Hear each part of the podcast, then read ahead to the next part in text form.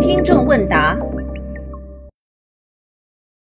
前段时间在一次线下活动中，有一位听众跟我说啊，他感觉自己读书的时候有一种很神奇的能力，总是能在梦里面预测到自己的考试分数，而且还特别准。他还给我讲了几个具体的例子。但是现在工作了，这种梦中预测的能力好像也就逐步消失了。他问我怎么看？我觉得这个呢，其实并不奇怪。类似的感觉啊，我相信很多人都会有，会觉得自己在某一个方面似乎很特殊。比如说，有人感觉自己呢就是一个乌鸦嘴，事情总是朝自己预测的相反方向发展；还有的人觉得自己只要在车上就特别容易吃到红灯；还有人觉得只要是自己选择的那个队伍，就总是走得最慢的一个。其实呢，真相只有一个。我们很容易被自己的感觉所欺骗，这是因为人人都有选择性遗忘的机制。科学精神需要我们用统计的眼光来看现象。比如我前面说的那位听众，他为什么会觉得自己总能在梦中预测准自己的考试分数呢？首先，他很在意考试分数，总是会梦到，这一点是事实。然后呢，偶尔他会预测准确，这也是事实。但真相是。凡是没有预测准确的，很快就被他忘记了。只有那些预测准确的梦，才会形成深刻的印象，长久的留在了他的记忆中。久而久之啊，能记住的就全都是那些梦准确的故事了，不准确的都被忘光了。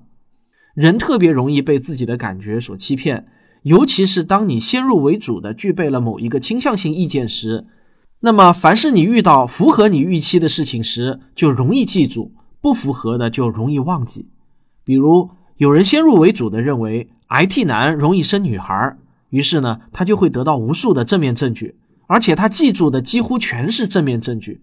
其实真正的原因是那些反例全部都被他忘记了而已。这也是为什么有人会觉得自己是乌鸦嘴，或者开车总是吃红灯，排队总是排在最慢的那个队伍中。真正的原因都是因为他们选择性遗忘。或者说选择性记忆，如果你恰恰是有这种执念的听众，不妨试着用简单的统计来破除自己的执念。现在反正啊，人人都带着手机，随时都可以记录下来自己有执念的那些事情。几天或者几个月之后，分析一下自己记录下来的结果，看看他们是不是真的与众不同。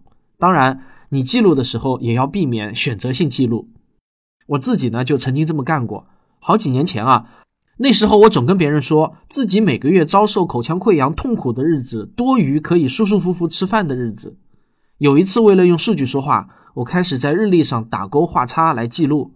结果呢，数据是不会骗人的，它证明我确实更容易记住痛苦的日子。实际上，痛苦的日子依然是少数，只是我强化了这些痛苦的记忆。关于选择性记忆或者选择性遗忘，这本身就是心理学研究的一个重要课题。我们可以在网上检索到很多介绍性的文章和一些相关的书籍，所以呢，让我们学会用统计学的眼光来看现象是特别重要的科学精神。它可以让我们破除很多执念，也可以帮助我们分辨出到底什么是故事，什么是真相。当你听到别人跟你绘声绘色的描述一些令他们感到惊奇的现象时，你不妨问一下：这是你真实统计出来的结果呢？还是凭着自己的感觉做出的判断呢？如果是后者，那么很可能只是选择性记忆的结果而已。统计有时候会带来意想不到的结果，有很多统计数据都是反直觉的。例如，在统计学领域有一个非常出名的本福特法则，这个我相信很多人都听说过。它就是物理学家本福特在统计的过程中的意外发现。这个法则就特别反直觉。他说，我们生活中能够遇到的各种数字。例如啊，门牌号、各种人口的数据、超市中的商品价格、股价等等，凡是你能看到的有数字的都算。在这些数字中，一打头的数字要远远多于其他数字，大约能占到全部数字的百分之三十。然后呢，打头的数字越大，出现的概率就越小。到九打头的数字，就只剩下百分之四点六的出现概率了。大多数人的直觉可能是啊，这些数字明显呢应该是平均分布的呀。可统计的结果告诉我们，并不是这样，而且与我们的直觉相差很大。当然，本福特法则是可以用概率学来解释的，并不是什么神秘现象，大家有兴趣啊可以自己去查。它只是违反了大多数普通人的直觉而已。但任何人都可以去亲自统计来验证。前段时间呢，拼多多在美国上市，引发了热议。其中最有意思的是啊，大家突然重新发现统计局公布的数据有多么的反直觉，甚至让包括我在内的很多人都大跌眼镜。而实际上，那些统计数据一直就摆在那里，只是我们习惯了用自己的直觉或者感受代替不带感情色彩的数据分析而已。例如，中国本科以上学历的人只占了百分之五，这个可能还不算太反直觉啊。那么下面这个呢？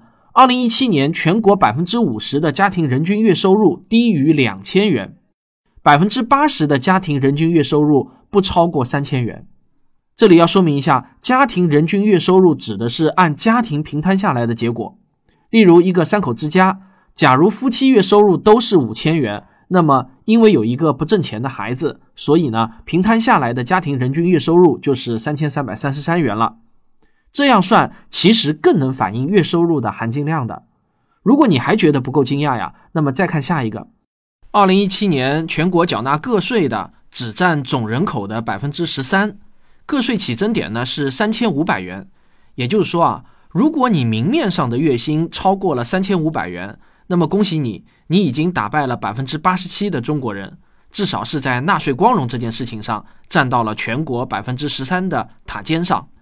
而二零一八年个税起征点调整到五千元以后呢，按照财政部副部长陈丽华给出的预测，全国就只剩下百分之四点六的人缴纳个税了。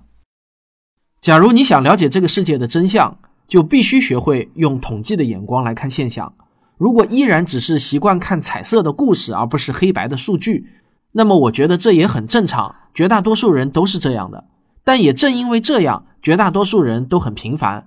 很难洞察到这个世界的真相，用统计的眼光看现象，还会让我们学会抓大放小，看到事物的普遍规律。平时在生活中呢，我经常会遇到一些特别喜欢说“那可不一定”的这个短语的人，在聚会聊天的时候，不管你说什么，他们都会说“那可不一定”。例如啊，你说吸烟有害健康，他说“那可不一定”，我二舅今年九十多了，吸了至少七十年烟了。你说爱吃油炸食品会让人发胖，他说那可不一定。我侄女最爱吃炸鸡了，但是你看她怎么吃都不胖。你说为了将来有个好工作，现在要努力考入一所好大学，他说啊那可不一定。没念过大学的成功人士太多了。他说的每一句话都没有错，但是如果排除这个人天生喜欢抬杠的性格外，主要的原因还是他不习惯用统计的眼光看现象，在生活中。大多数现象都符合统计学上的正态分布，也就是那种像一个小山一样的曲线，中间是高高的山峰，两边呢则平滑的往下走。所以啊，如果刻意想要找到某个具体例子的话，那么你肯定能给每种情况都找到例子。但这种例子对于我们做决策几乎是没有帮助的。我们能因此大胆的吸烟，放心的让孩子吃油炸食品，对孩子的学业成绩无所谓了吗？如果学会了用统计的眼光看现象，这些问题的答案都是显而易见的，哪来的那么多不一定啊？落到你自己身上，那就是大概率事件。这也是我经常会劝身边的朋友不要抱侥幸心理的原因。这也是为什么我从来不买股票的原因。我们在一生中绝大多数的遭遇都是概率分布中的那些大概率事件，这本身就是一种确定的规律。好，感谢大家收听今天的节目，我们下天。我们下期再见啊，不是夏天再见。